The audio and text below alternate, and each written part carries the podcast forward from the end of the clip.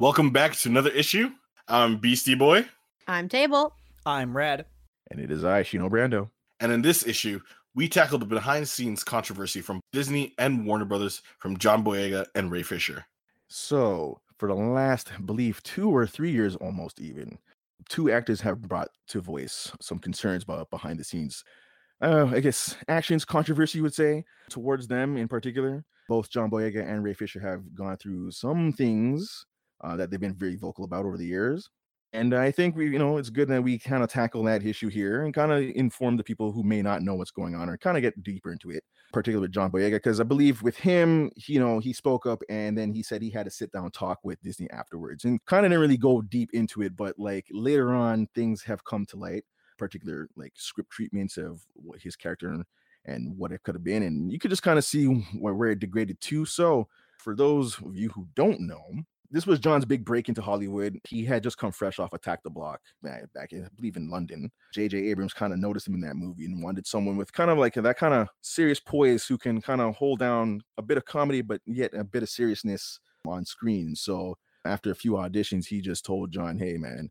Part is yours. I want you to be part of this. And he was super excited to be part of it because, in particular, with Star Wars, you don't really get too many prominent black characters. And so John, he was going to be something a bit, you know, a bit uh, of refreshing, right? Uh, something new, something bold, and something to be, you know, to give, you know, the the ethnic crowd something to be proud of. A voice, very, if you will. Exactly, right. And in the beginning, you can you can see that the the emotion was the, no the emotion towards that was there, right? Finn's awakening was there. He you know he defied his his orders. He he defected. He fought back, right? All things that these stormtroopers shouldn't have never done because they're all conditioned to just serve and only serve. So there was something there for him that he was, you know, his character would have grown over time. But as we got to the sequel now, Last Jedi, things kind of fell apart. Not just not just for him, but to for Kelly Marie Tran as well, his co-star. She played Rose Tico, and from what I know, from what I read, actually, I should say, that during that whole time that they were they were filming, the script had changed more over than it should have, where a story would just drop, plot would be taken, then removed, and then re-added in, and or just re-edited. So a lot of things, especially with that movie, you can kind of see it's kind of disjointed. So you know, Finn and Rose on screen, you see that they're pretty much sidelined on a mission that amounts to nothing. It doesn't change the plot at all. Yeah, they were given almost the Indiana Jones effect, right? Like that that whole thing would have happened if they were there or not. I mean, I think the big thing that pisses me off is that Boyega has explicitly said that he was told he was going to be a main character. Yeah. And then he absolutely was not. He was not. And not um, only that, it was he was featured on the main posters. We have showed that image before with him straight up holding a lightsaber, the first stormtrooper to do so, and also the first stormtrooper to defect like that. Exactly. You know what's funny about that whole poster situation too? Because if you guys have tuned into uh, "They Gotta Have Us," that docu series, he spoke about that whole situation. Right. His his friends had informed him that the overseas poster was completely different and he took a look and saw that his image was either removed or shrunken to like less significance. So you know for him he was just like initially when he got the job from jj he told jj pretty much that you know like are you are you sure about this? Because you're gonna you're gonna get a lot of pushback right? This is the, this is the kind of world we live in right? Like John, for him, he's just being a realist. Like he's like, some people are gonna talk about this, some people are not gonna like it, right? And he's like, I don't really care because you know, like I want to be in Star Wars, so like they can see my face everywhere. It's just that's too bad for them, but just you know, be prepared for that pushback. And you know what? He was completely right. Day one, JJ showed him the trailer. Showed him like the first thing you see is Finn's face pops up, right? You hear the narrator say, oh, "No, there's been an awakening," and then five, Finn just pops out from that scene in uh, in, in Jakku when he just he just crash landed for for John, that was like a moment for him because he was like, you know, the new trilogy is coming out, and the first image you see is him. So he felt really good about that. But day one of that trailer dropping, there was already a lot of pushback, a lot of people complaining, and you know, for obvious, you know, racial reasons. Both JJ and John didn't care though. They wanted they did what they wanted to do, but yeah, it kind of fell apart for Last Jedi, and you can see what happened to both him and his co-star, and it's pretty sad. And yeah, like going into uh, the Rise of Skywalker, you can see that his presence is very there but not there. You know, he's there on screen, but like Finn does nothing new and nothing for you in this whole movie. He's just there on screen to you know, kind of like play off with Poe Dameron. It's just sad to see that a character that had such a huge spark in the beginning falls to nothing by the end.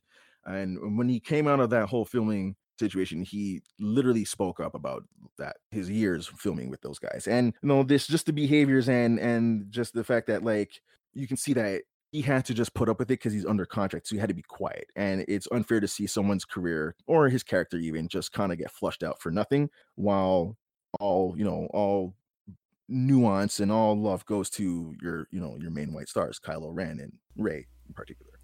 If I may quote him exactly, the story says the reordered character hierarchy of 2017's The Last Jedi was particularly hard to take because they had put you know what to do with Kylo Ren, you know what to do with Daisy Yeah. Ridley, you don't Yeah, know know- what to yeah. do with this this other character. which Oh. is insane because here's the thing what they chose to do this is me going to be an anti kylo ren rant for about 30 seconds sorry folks um so the issue being the arc they chose to give him is a bad arc because they made him wanna be vader and gave him a weird pseudo redemption arc but Mm-hmm. he in no way earned that i mean fuck the dude blew up a planet he blew up several planets and we Yeah. never talk about it again he willingly chose to hurt people for no reason, no trauma, no real backstory until they decided to character assassinate Luke to give him a quote unquote valid reason to go dark. So many characters were sacrificed on the altar of this white boy's man pain, and it's fucking nonsense. Yeah. Finn's arc was unique and interesting as it was set up in The Force Awakens. Yeah. He was suggested to be a force sensitive stormtrooper who chose to be a part of the resistance despite being absolutely terrified Mhm. of the First Order. But he chose to do it because it was the right thing to do. He got into a lightsaber fight with Kylo Ren and did a surprisingly good job for a Yep. guy who has never held a lightsaber before. Yep. And then by the end of this trilogy, he's never even called force sensitive on screen. Nope. They just you they just you're just- never even say it. Yeah, you're just left to be like, oh, he might be. Mm. He's just there. I mean, fuck. No one was ever expecting Storm Pilot to actually be canon. Let's be clear. And if they were, they were wrong. The odds of that being a real relationship on screen were astronomically low. Disney just wasn't going to do it. Right. Right. But that relationship tossed aside, they actually removed the dynamic they had established. Here's because the thing, right? In The Force Awakens, Poe and Finn have a relationship. Not a Hmm. super like in-depth one, but they have a dynamic. Yeah. The Last Jedi, they barely speak to each other. Yep. Fine. Mm-hmm. Whatever. Then in The Rise of Skywalker, they're just given a completely new dynamic for no reason with no explanation. We could talk about the fact that Finn gets to interact with one character consistently in that movie. Hmm. And that character Rose I I want to like Rose Tico because, you know, a woman of color in Star Wars, please. Right. But we're given so little to work with in that in the one movie she's in. And then Mhm. she is barely there in Rise of Skywalker, specifically because she got so much shit from the fan base yeah. for no reason. Because she, was written yeah. poorly. Like that's not her fault. Not her fault. She asked. She asked to like just diminish her role because She wanted. She want nothing to do with it anymore after that. In fact, and I have stated this on our live stream, and you can find us on Twitch uh, once a week where we do a live stream where we talk about weekly news. No one hates Star Wars more than Star Wars fans. And unfortunately, Rose Tico and Kelly Marie Tran face the bare brunt of that. So Mhm. much so that you don't find her on social media anymore because Star Wars fans decided that that was a woman worth attacking. Because the internet likes bullying for some reason. You know what? It's funny that you brought up potential plots because here's what they could have gone through. By the way, so the entire the, their entire run to the casino planet that was complete bullshit. Just added in there to pad their time. The real story would have had the two of them actually infiltrate to get that that code breaking machine. They they would have failed that plot, but they would have freed the stormtroopers from their control and started a new rebellion. In fact, there's treatments of Finn holding a brandishing a blue flag signifying their freedom Well, no, that's just a good look.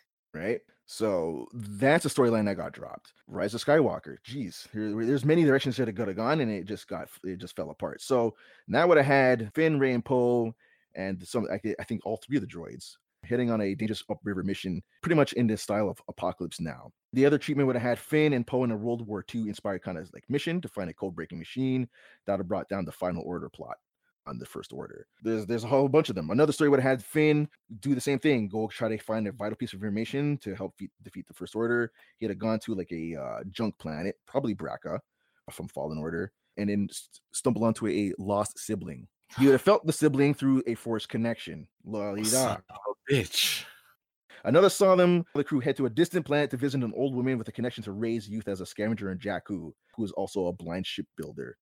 And they they dropped that as well. So they you know there's a whole lot of things they were going for, and they just X it all for momentum. They wrote half a dozen better stories than what they chose to give us. You can So- find online Kevin Trevorrow's original Rise of Skywalker script. And would I highly recommend those that want to learn more on what that Star Wars movie could have been if you have such problems, just like we do with that movie, and go look up what that opening crawl would have looked like, what those words would have said, how that story might have been told.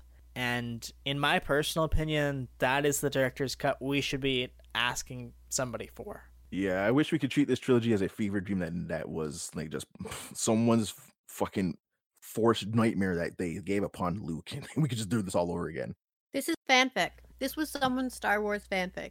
It is And Yeah, you know It what? is- If I wanted to read Star Wars fanfic, I'd go to AO3. It go. is unfortunate that the three movies combined made such a disastrous story progression. But unfortunately, with the extended canon being the comics and the things like that, this is what we have to work with. Yeah, this is what we're forced to have. I know this is why they're going back to the eras between three and four now, because and and after uh after six and seven, because everything after that now is just a mess. So we don't go forward now; we go backwards, which is okay. Totally fine by Great me. thing as They long about- actually bookended their own universe.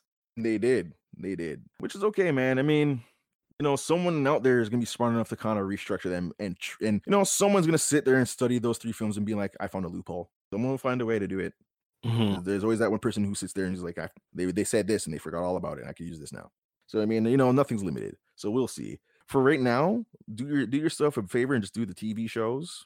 Do them right and do them with a good ethnic cast. So far, so good. And you know, put these movies to rest for a while. And when you come up with a fresh idea, go back to that. But for now, you're doing great. After that whole whole ordeal, John did speak up. You saw you saw the GQ magazine interview where he spoke about his his uh, that whole that whole thing, that whole mess. And he did have a sit down talk with Disney. And you know what? From his own words, he said that they didn't just ignore him. They didn't, you know, give him the cold shoulder. They actually sat him down. They listened to everything he had to say. They took it to face value and to heart. They uh, he didn't go into descri- description of what they said back to him, but you know he he did say that they they got the idea, they got the message. Mhm. So you know, going forward, hopefully Disney does go forward smart, you know, intelligent, and you know more progressive and more you know more diverse. It'd be nice, particularly like me. I'm a guy who loves Star Wars and never had a real, you know, not really a, connect, a character to really connect to. Mace Windu was cool, Lando was all right, you know, but you didn't really get much of them. And Finn was a was a new spark that I was hoping for, and he started well and didn't stick the landing. They and it's just too aggressively threw a bucket of water on him. Yeah. Yeah, right. And it's just it's too bad. You know, Boyega can act, and they didn't let him do much with that character. So I think he got the short end of the stick. People often say that he was flat in that movie in those movies. It's not his fault. They gave him nothing to do really. But you know what? After all that, I still I still love that character. So despite all the trash they gave him, I think Finn was still a symbol for me of things that could have gone. And uh, you know, in my head canon, Finn's still doing cool things. So fuck it. But on the other end of the spectrum, Warner Brothers is not doing so progressive. And their mess is just as bad. And in particular, it goes with Ray Fisher and his treatment as Vic Stone, aka Cyborg, on the set of once was Snyder's Justice League, now Whedon's League, the Whedoning Justice Mhm. League, I should say, and that whole fiasco too, of which every other character was treated very nice because they were nice and white. Cyborg was, and and Ray Fisher in particular, were given no respect on set, uh, in his words, treated poorly. And when it comes down to catchphrases, I to this day haven't heard anybody say any catchphrase in any superhero movie in a very long time. I haven't heard Hulk say, you know, Hulk smash in a long time. You know, no one's really saying catchphrases anymore, right? And so they were trying to force Ray Fisher to scream out "Booyah." And remember, Red, you you went through the whole list of how many times Cyborg has ever said "Booyah" on page, and how, many, how many times was that? You can count them on one hand. Yeah, So, for those uninitiated, that catchphrase of Cyborg's was made famous by the 2003 Teen Titans cartoon. Until then, Geoff Johns wrote the comic, George Perez wrote the comic. He didn't say booyah. Hulk hasn't said Hulk smash since Avengers 1. And unfortunately, the person behind Avengers 1 also caused Ray Fisher a whole bunch of grief as well. And we'll get to that in a second. it. But we can forgive a catchphrase in the first Avengers because that was kind of still setting the tone for how modern superhero movies worked. yeah. There you go. You know, towing the line between campy and serious. So yeah, throw a catchphrase or two, see how they stick, see how they land. If they don't, drop them. And sure enough, catchphrases got dropped because they just don't It- work live action very well. It's Not almost anymore. like no real human would say that, and they were written for kids. Wonder Woman yeah, used to be got the the person to say "Great Hera." Superman used to be the Mm-hmm. man to say "Up, up and away," or "This looks Mm-hmm. like a job for." I believe Christopher Reeve's version of Superman was the last time someone actually said "Up, up and away" before he lifted That's off the fucking ground. Mm, That's right. So for Ray Fisher to be forced to say booyah and, and for him to fight back and say, I'm not saying it. And then you can even see this scene in the movie where he does say booyah. It's just a very flat line, no energy in it. And he, you could see it on his face. He didn't want to say it. And at the point of this recording, the Snyder Cut has not been released. It is my personal opinion that if that is the audience that you are directing your movie at, and you want to aim your audience at the people that grew up with the Teen Titans cartoon, you find a script, a reason they win the thing, they do, you know, they do something exciting, and then he screams a thing and be like, oh, I'm just testing it out. And you leave it there. hmm This isn't something that you make him say consistently because, haha, pandering, you see that? We remember that thing you like. This is a. Booyah isn't like. It's an announcement. It's a. Oh, yeah, we did the thing. Congratulations. Mhm. Right? if you think of of him as you know a former football player you know football players yell a lot so if you Yeah, had they do. chosen to characterize him as still more in touch with that part of his life and that part of himself then Yeah. maybe an exclamation upon victory would have made sense but that's not what the character was That character No. was now a melancholy person whose humanity was stripped from him. Hmm and now he has like a scorn an absolute scorn identity as a character because he doesn't know his own humanity from where his machinery starts Right. And by no means are we are we fapping the Snyder the Snyder lap right now for the, that Snyder cut, right?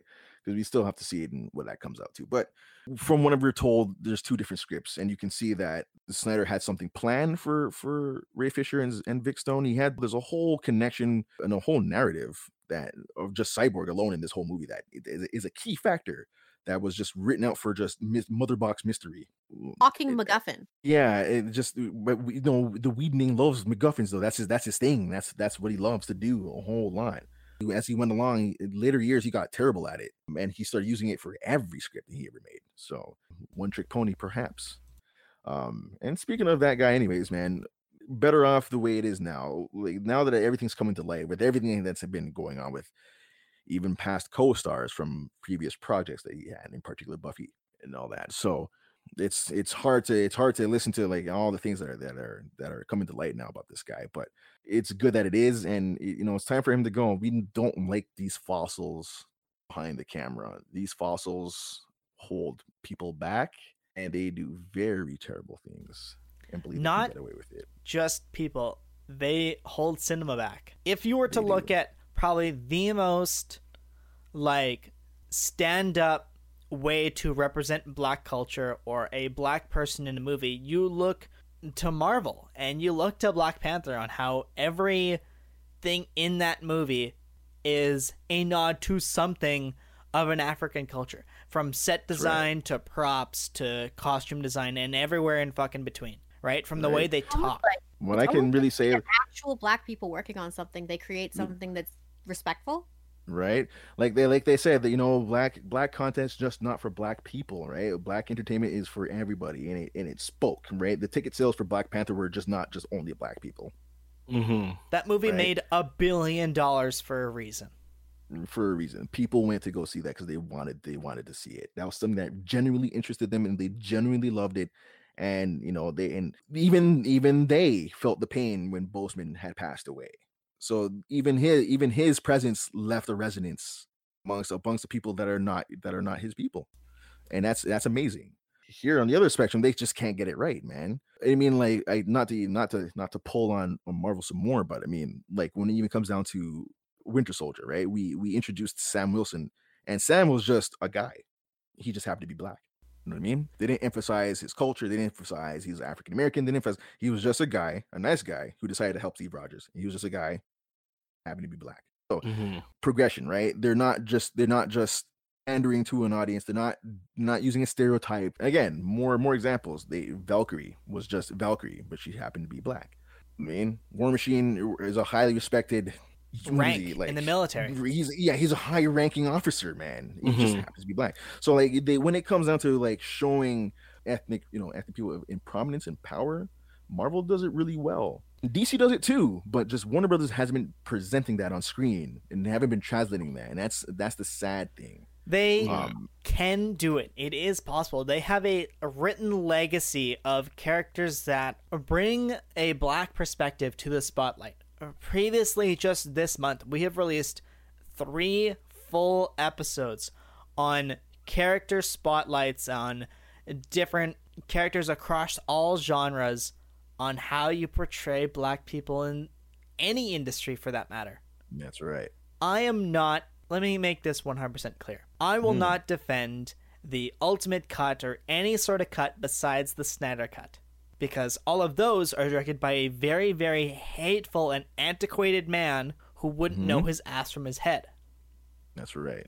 Mm-hmm. However, Ray Fisher's cyborg in that is not it is not a tale of that he is black and is his identity. That is not what's on mm-hmm. the line for that character. I do not want to applaud DC or Warner Brothers or that very hateful man for not turning it into that. That's not what I'm trying to say. What I'm pointing at is that you had a story in front of you, and unfortunately, your main director had to leave for very personal reasons, and you handed it to a person who had not made a successful film that made money in 10 years to date on upon release of that movie. You put it in his hands on purpose. Unfortunately, this not falls on Mr. Whedon. This falls at executives of DC who had to pick somebody to take that place. Shit, there, there's, there's many other names you could have pulled from the hat, and this guy, this guy just got kicked out of one camp for probably obvious reasons. Um, so he probably came knocking at your door saying, "I can do this," A hundred percent. And yet, And yet, and yet all he did was take the same Avenger script and reuse it. yeah. I Something think knows with how to make a different between. movie. In fact, Like I think that's it. In fact, it is the Warner Brothers executives that the spiteful and well earned hatred towards WB as a brand is aimed. I believe the head right now is Walter Hamada, and I believe he's allowing all the the behavior to happen. And he's the one who tried to silence Fisher also and try to try to impede the investigation and whatnot. So he, you know, which is crazy because he himself is a person of color. He's of a different race. He's Japanese, I believe. And so for him to be going to be, to be like this is, you know, like shocking because you're a minority too, my friend. You just have to be in a position of power, and this is how you're treating other minorities. It's just, you know, it's a bad look, my friend. Yeah, it's kind of ridiculous. With Ray speaking up, and you know, again, watching watching audience, you know, go back and forth with between either backing Ray or calling him out and saying he's full of you know BS and it's all for a stage and blah blah blah. He's looking for attention. He needs work and no man, this is a person who really went through an ordeal, and the investigation shows shows that you know something really went down. There there are there's a reason why the weeding is not working anymore. There's a reason why these people are being investigated and, and getting in trouble. There's also, to tag on to that, there is also a reason why fans were so desperate for a Snyder cut. Right. You have the most like recognizable brands in the Batman symbol and the Superman symbol. In fact, they are more recognizable than the crucifix. And you decided to put it onto characters that mean something, that actually were partially explorations into what it means to be those characters. That Superman is not Christopher Reeve's happy go lucky up up and away Superman. That Batman is very much from the Grant Morrison let's be edgy Batman. And that's fine. That's a take. That's fine. That's okay. Not everybody's going to like that, but that's okay. The hmm. Joss Whedon version of Justice League is a spit in the face on both those characters. And to not even get into the fact that you shoehorned the Amazons into that movie and characters that at that point had no place in that movie. You if you want to hear our big in-depth discussion on Justice League as a whole, we did an entire episode about it. On the shoehorning in of the Amazons, not only did Mm. he force them into a movie they didn't have to be in, he actually undermined their previous appearance. If you've seen side by side comparisons of the Mhm. Amazon costumes from Wonder Woman and the Amazon costumes used in Justice League, the entire point of practical, cool warrior woman, they were putting sexy, skimpy outfits instead, and they got their asses kicked. It was it was like taking these characters that you were told, "Hey, here are cool ladies. You should respect them. They're awesome," and going, "Actually, sexy cannon fodder." It's You know just what's the disrespect. It's really fucked because Snyder worked hand in hand with with Patty Jenkins on Wonder Woman. He- The the design and everything they worked hand in hand together so that everything would would be cohesive and and flow together. She, you know, if anything didn't didn't look right to her, she wouldn't allow it, and Zack was along with it. So costume wise and set and set design and such and such was was both in part of them. And then it gets it gets thrown out the window because you know who wants to see skin a whole lot because he, he's he's Whedoning, man. Eh? He doesn't respect Um, people of color. He doesn't respect women. He respects his own ego above Yep. all else. And Mhm. instead of Sick. giving us characters, he puts in fucking caricatures. Yeah, he's so That's sad. the entire movie. Maybe, perhaps, I believe, I believe in the Snyder cut, uh, Momoa's skin tone would be corrected back to normal. You mean they won't make him lighter skinned purely because Whedon is racist? Yes. Uh, because in, in because in his version, Aquaman is a white guy, so he's like he's like, oh, well, if you guys hired this guy, I'm just gonna make him a white guy because his skin tone needs to be lighter, so he's white now, okay? Okay, that's and It's that's my movie. Yeah, so perhaps Momoa can get his his his complexion back to normal in the Snyder cut. Mm. Um, it looks like it, and everything looks like because honestly, that movie looks like it's been color corrected all over. So hopefully, it looks better than what we got Because fucking shit, that that Whedon cut with that red sky background just looked like I was in the worst video game ever, and that shit sucked, man. Looks like you were in a Devil May Cry scene.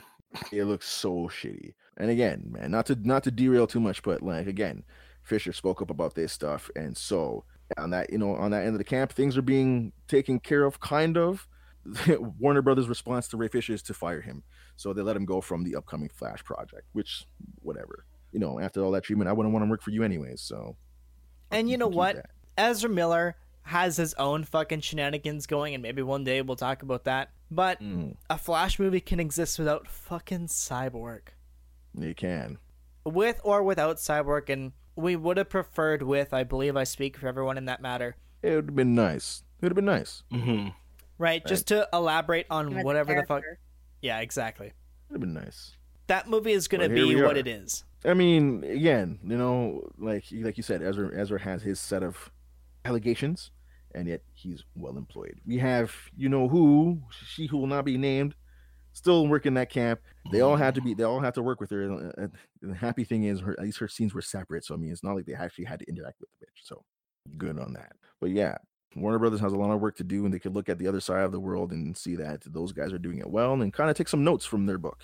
You know, guys, this is the exam I want you guys to actually cheat on look at Disney's notes, look at Marvel's notes, and be like, I'm copying that.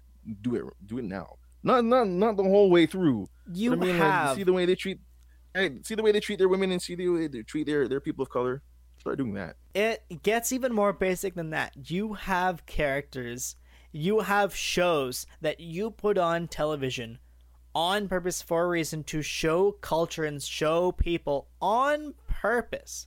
And then you turned around AT&T and spat in the face of all of those people. If you wonder why, by chance you go to sleep at night and you scratch your head and you can't fall asleep because you wonder why your movie didn't make enough money, it's kind of because you spat in the face of Static Shock. You kind of did that on everything. You don't need to go any further. You don't need to look at the comics. You strictly need to look at the TV show that you produced under whoever management, but you put out and you put on your platform for mm-hmm. everybody to watch on purpose. It is a gold star on how to portray characters in the light that they were meant for. And it is not sideliney, it is facing issues head on, and you spat in the face of that audience.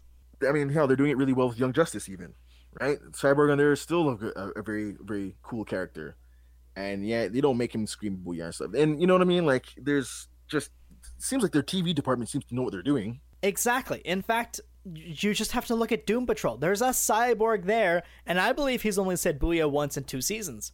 There you go. Their TV department seems to know what they're doing, right? You have your your LGBTQ plus characters there. You have your ethnic characters there. All their shows seem to be doing it right. But why can't your movies do it correctly, man? I don't understand what the problem is. I don't get it. Anybody with two brain cells between them could write a Batman script. Anybody with two cents between them, fuck, we could write a Superman script. Fuck yeah. However, wouldn't even be You bad. could write the origin of Thomas and Martha getting shot. Do you want guys? You guys want that? my Our po- pearls won't scatter. my point was that it takes a upper level of thinking a little bit to transform these ultra known characters into something magmatic into hmm. something that oh you know what? That's not just batman that's keaton's batman. That's not just mm-hmm. batman that's adam west batman. He portrayed a very specific arc and portrayal on did something on mm-hmm. purpose with thoughts and feelings behind it. When you handicap the thoughts and feelings behind it you no longer have art you have money. And unfortunately That's right. movies aren't made by just throwing money at things.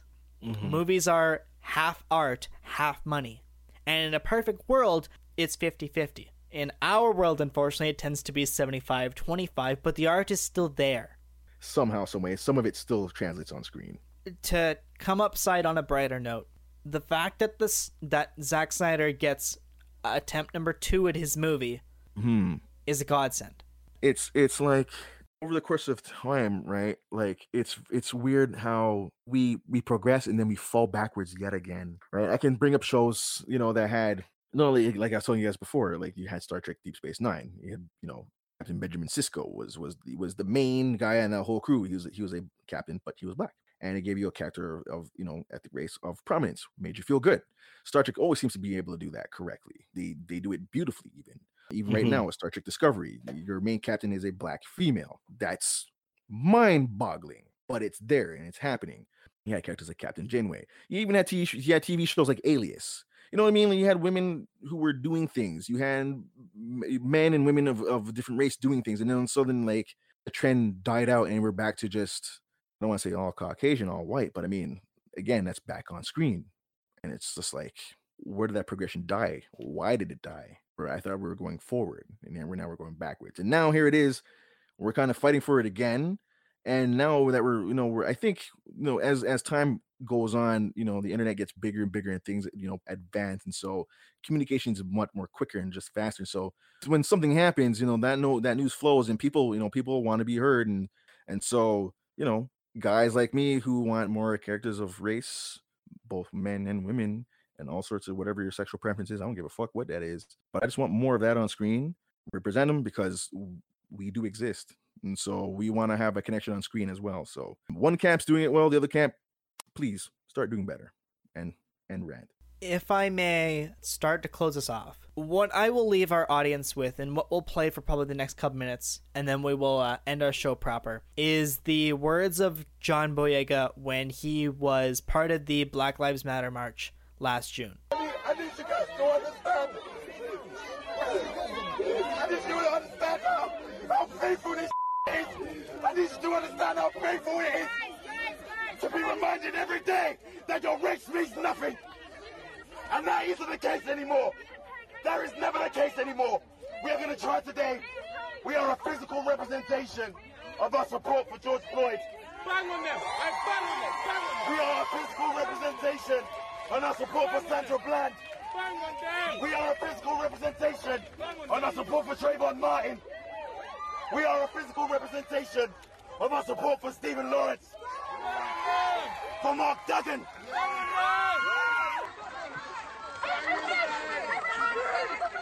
Black men, black men, we need to take care of our black women. We need to take care of them. They are ours. They are our hearts. They are our future.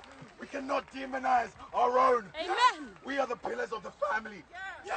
Imagine this a nation that is set up with individual families that are thriving, that are healthy, that communicate, that raise their children in love, have a better rate of becoming better human beings. Black lives have always mattered.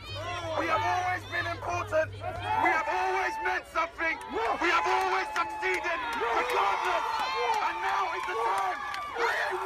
Are what we are trying to drive home throughout this entire month of doing episodes. Yeah. These past four weeks were not just about one particular race per se. We were just highlighting, you know, creations and endeavors that we were backing. But it's uh, this is also for you know the the women and such, you know, the the rest of the crowd that um that are underrepresented as well. So why and as as we go along, we'll we'll speak about that more and more. And, Um, I find that these discussions are informative, and I think we should do more of them actually. So I'm looking forward to more open topics with you guys. always Always- scary to get political, but you know what? We're we're getting to that point where if we're not getting political, we're getting complacent. That's just not acceptable. Not acceptable, right and these are things that we love and so we should you know along with the rest of the crowd we should speak up as well too so on my part, I really haven't, I guess, said much or discussed much, but like obviously how Shino has uh portrayed and you know talked about the different discussions. It's like there there's not much to be said when it's the facts are as said given and you know pointed out.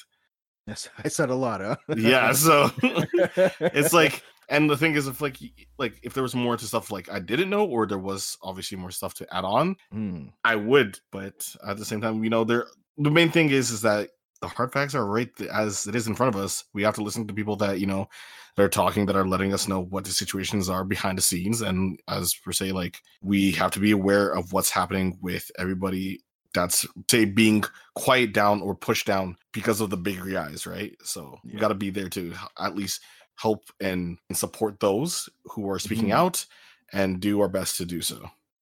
damn right Nobody could have said it better. yeah You want to know what else nobody could have said better? How's that The outro. hey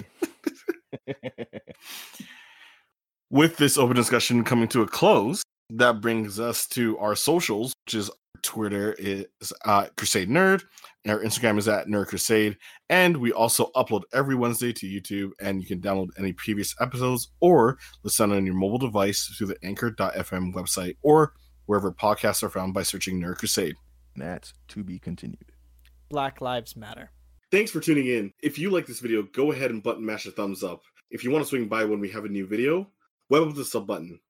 Oh, and while you're at it, hit the bell to be notified by.